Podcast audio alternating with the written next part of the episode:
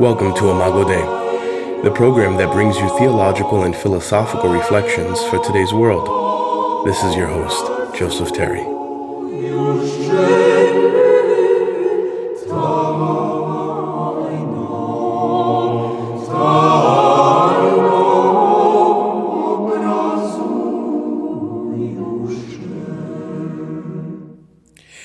Grace and peace to all of you in Christ. Um, great to have all of you again here uh, today. Um, what I'm looking to do uh, is offer a short reflection on the following topic God and the good life. Two questions I would like for us to sit with as we uh, muse and meditate over uh, this particular topic. The first question is Who is God? Who is God? And the second question is What is the good life? Now, the question of the good life is a classical philosophical question. We can see figures like Plato and Aristotle musing about this particular uh, uh, question What is the good life? What is the ideal life? The best kind of life in light of our design, in light of the cosmos, in light of the varying particularities of our, uh, of our condition? How ought we to live? How should we live? Um, and that question of how should we live, of course, is intrinsically connected to the question of what is the good life.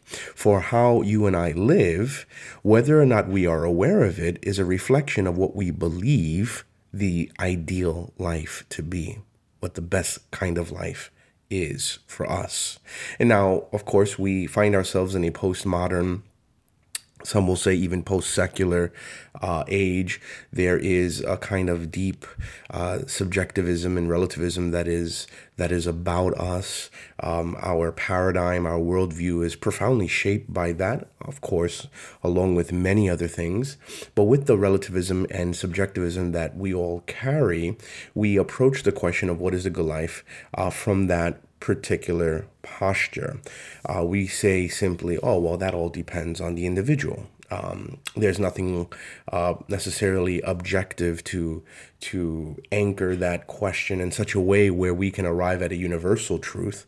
Um, and you know, I, I don't want to go into all the the, the different instantiations uh, uh, regarding this question and the, and the various positions thereof, but I just want us to have us really sit and have you reflect today.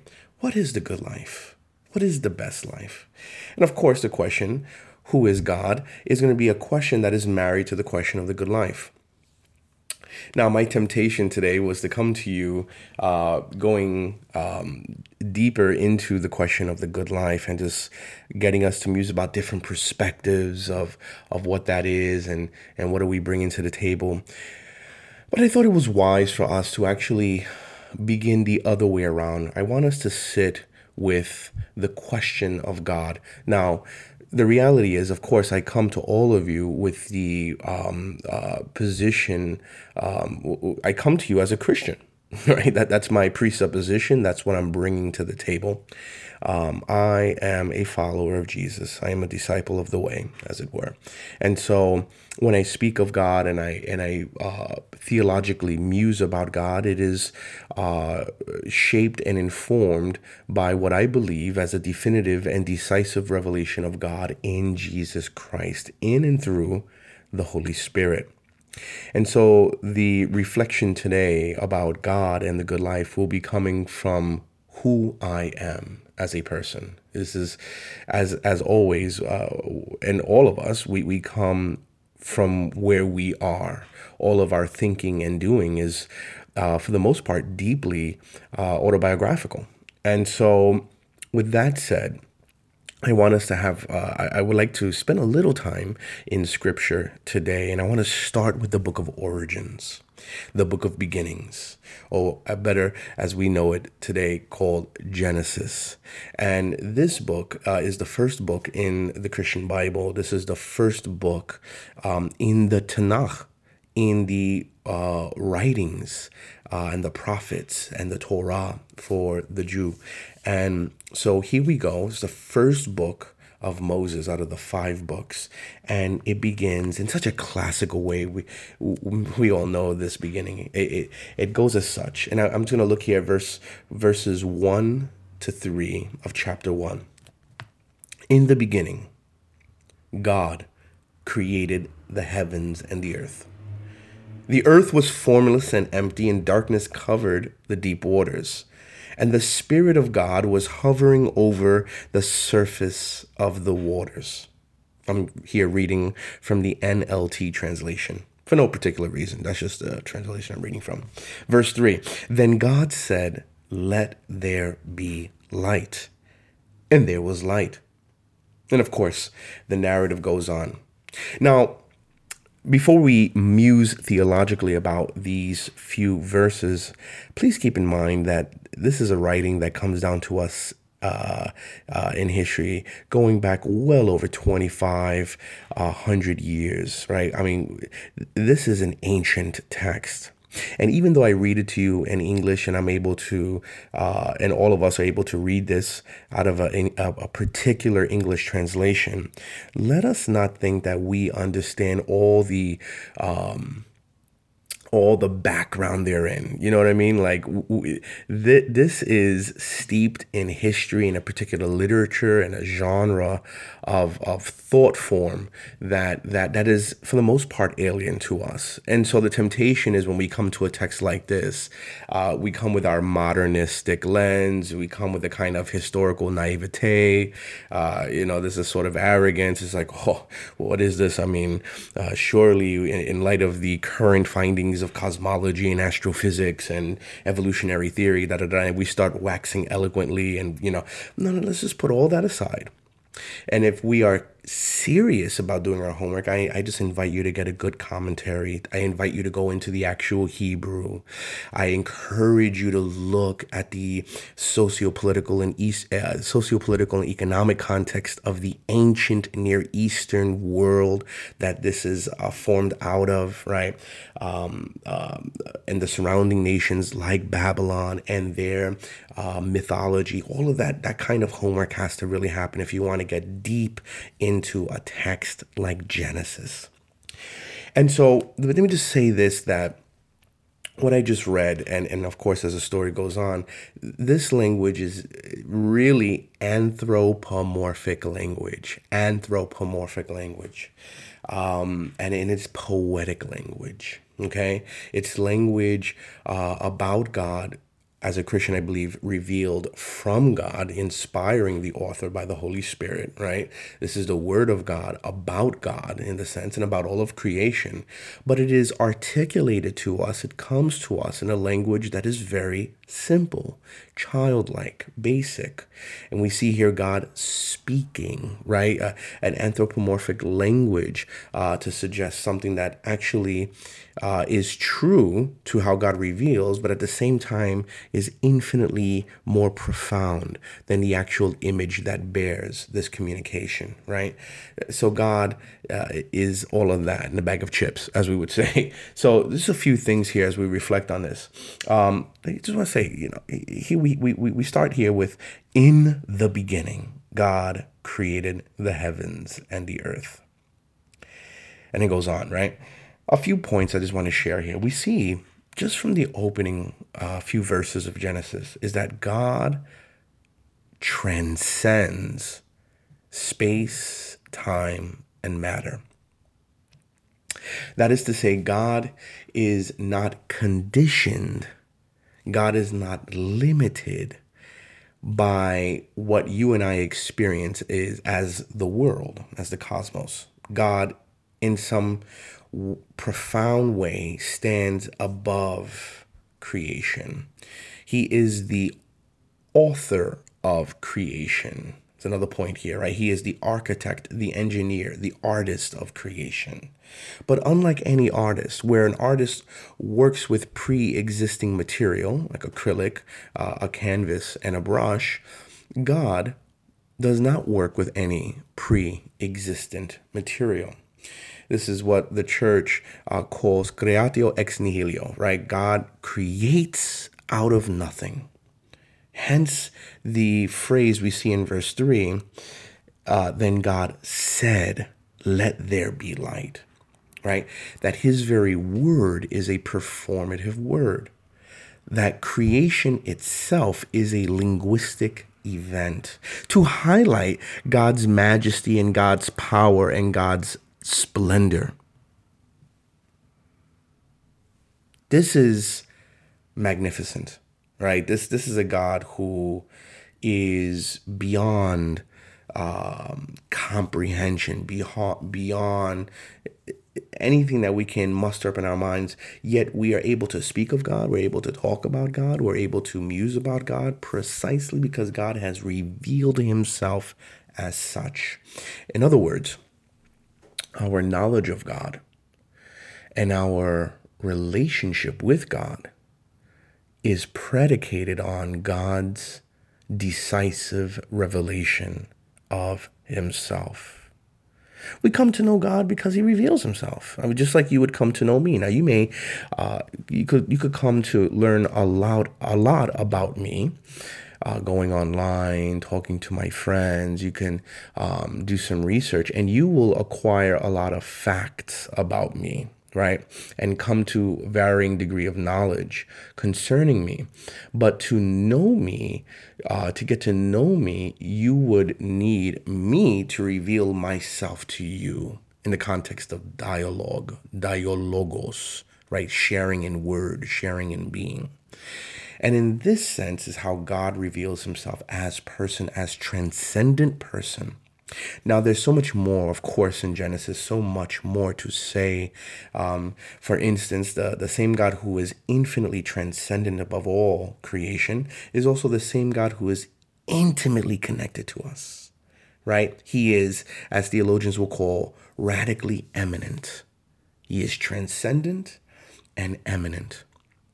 He is closer to you than you are to yourself profound, intimate, and and wild language. But let me just now jump to what we Christians call the New Testament, and I want to come right actually right now to the Gospel of John.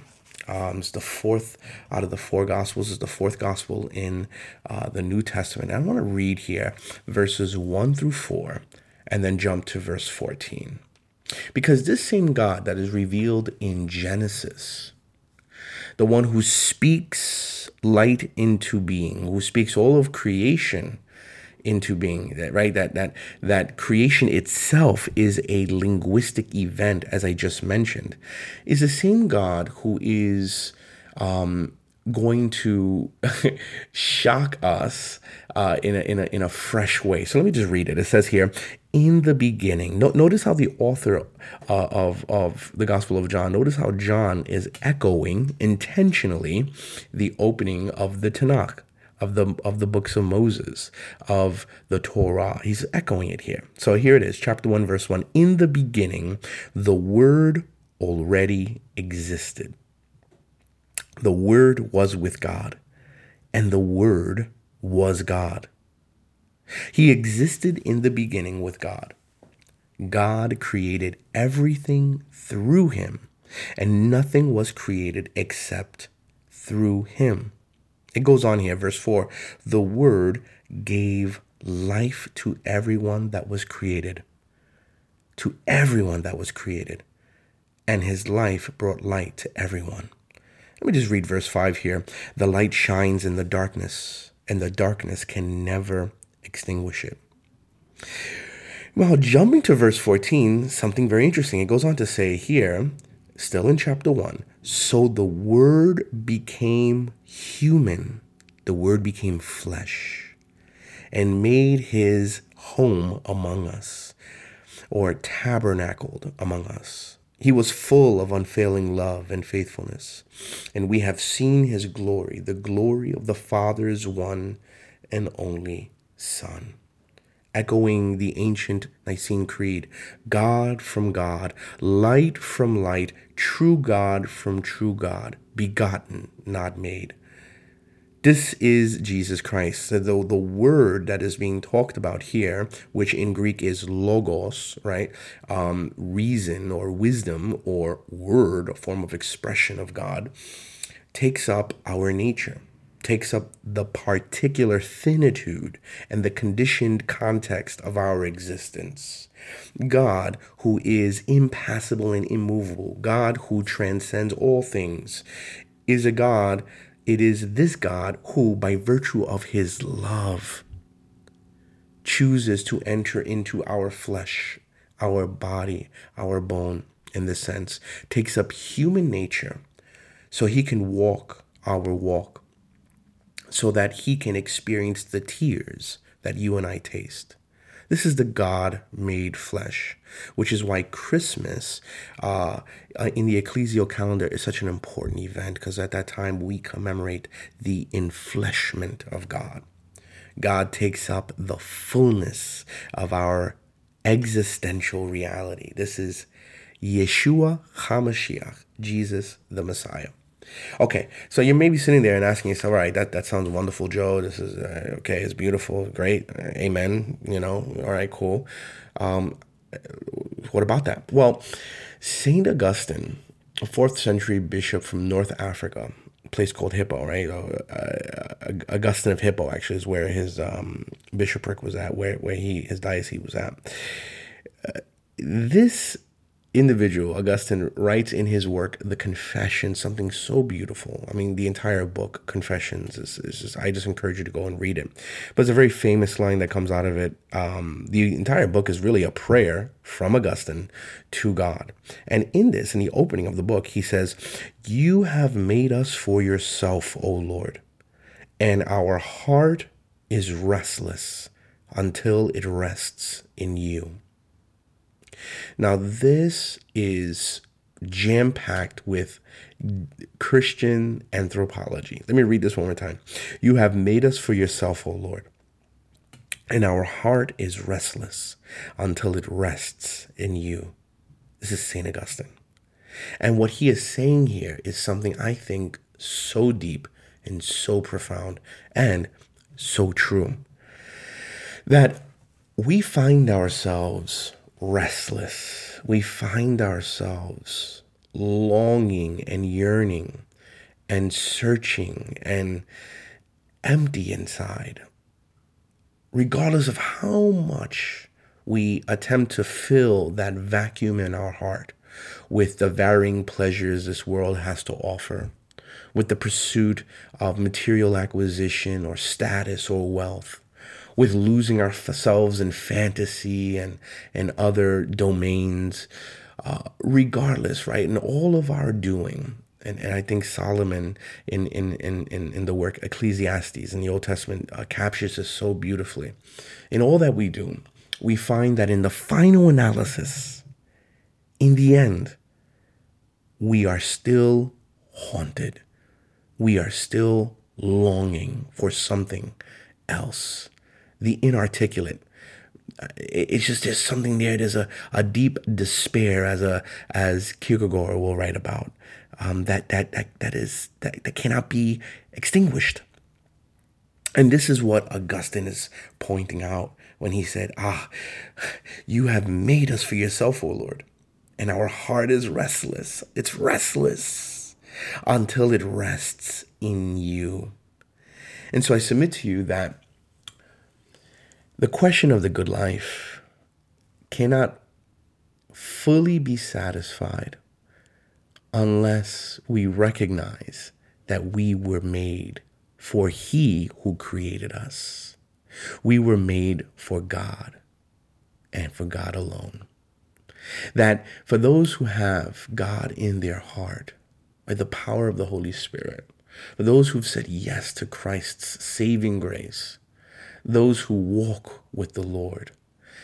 They may not have anything on this side of eternity. They may not have anything by way of status and honor and and and and material and hedonistic um, acquisitions, but they have actually more than all the world can offer. They have that deep satisfaction. They have home. They found their home. And so, what I want to do is, I want to share with you three practical steps you can take to live the good life in light of what God has revealed. Step number one feast on Jesus. Now, this sounds a little weird, right? Feast on Jesus. What does that even mean? Well, in the Gospel of John, that same Gospel that I just read to you, um, there was a scene there where Jesus is in a synagogue um, and, and he's preaching and he's telling uh, those who are listening to him, hey, my body is food, and my blood is drink. Eat my flesh and drink my blood, and you will have life you will have eternal life. You will be satisfied. You will be satiated. Your thirst will be quenched. So, this is the food that lasts. Jesus is the food that lasts. You see, we go around and and and uh, we we look for things that can satisfy. They take they tickle our fancy. They may give us pleasure in the moment. They give us some sort of um, superfluous goals that we've established. But again, in the end, as our heads lay on the bed and as we wake up and in the in the more quiet and sober moments of our lives, we realize, man, there's got to be more to life than this. There's got to be more. Well, Jesus is the source and summit of all that is, the fullness, God made flesh. He came all the way down to you and I so that we can learn how to feast on Him. So, how do we do this practically, pragmatically? Simply by staying in Scripture, praying and opening our hearts to the Lord, frequenting the sacraments, receiving baptism, going to the bread and to the cup to receive literally His body and blood, to partake of Him in fellowship, in communion, in community with other followers to spend time in prayer. These are just some of the ways we learn how to feast on Jesus. And on feasting on Jesus, I really believe it is part and parcel of having, uh, key to having the good life. Number two, every day, humbly surrender your life, your heart, your mind to the Lord. Just every day when you wake up in the morning, you say, Lord, this day is yours. My wife just recently shared with me something she read, and she said, you know, it's a beautiful prayer that she came across, which said that when we start the day, we can, one of the simple prayers we can offer to the Lord is, Lord, order my day. Order my day according to your will. Just take control. And it's true. And there's something beautiful that comes with that. Life becomes an adventure when we open ourselves up to the uh, divine appointments, to how the Spirit is going to lead us on a day to day turn of events, life becomes adventurous. No longer are we caught up in the mundanity of everyday life, but we have a different posture. We recognize that the one whom we feast on, Christ, is also the same one who is leading us drawing us and pursuing us in all these things. Which then leads me to the third point, the third practical step you and I can take to live the good life in light of God's revelation. And that is to love radically and truly from your heart. To love radically and truly from your heart. All those you and I encounter every day. I love the way St. Augustine, excuse me, St. Uh, Thomas Aquinas puts the definition of love. He says, Love, what is love? Love is to will the good of the other as other. To will the good of the other as other. I love that definition of love. Notice that the word will signifies volition, it signifies choice. To choose the good of the other. Now, that's like a, a, weird and peculiar way of saying person, but it's intentional. To say other as other means we are willing the good of others, of people, of a person, not so we can get something in return. Right? Neither are we loving the person in a way that ignores their dignity and worth, which in fact wouldn't be love, right? That would be a form of objectification of using that person as an object, rendering them as a thing, recognize, then ra- rather than recognizing them as a person, we're choosing to love, to to de- to to have their good before our minds and hearts, and to pursue that. That's what it means to love like Christ loved. To love radically and truly from your heart, from my heart, all those we encounter. This can be done through simple acts of service. Simple acts of service. As simple as smiling, as blessing people, as walking the extra mile when someone needs you to walk with them, going out of your way to help someone in need, giving up your seat on the bus now, this sounds cheesy and weird, but I, I, I dare you, I double dog dare you to do that. Begin to live like that, and you will see how your heart becomes filled with joy and peace. And you know why? Because we were made for that. We were made to be like our Father in heaven. We were made to be like God. That's what the Bible means in Genesis when it says we are made in the image and likeness of God.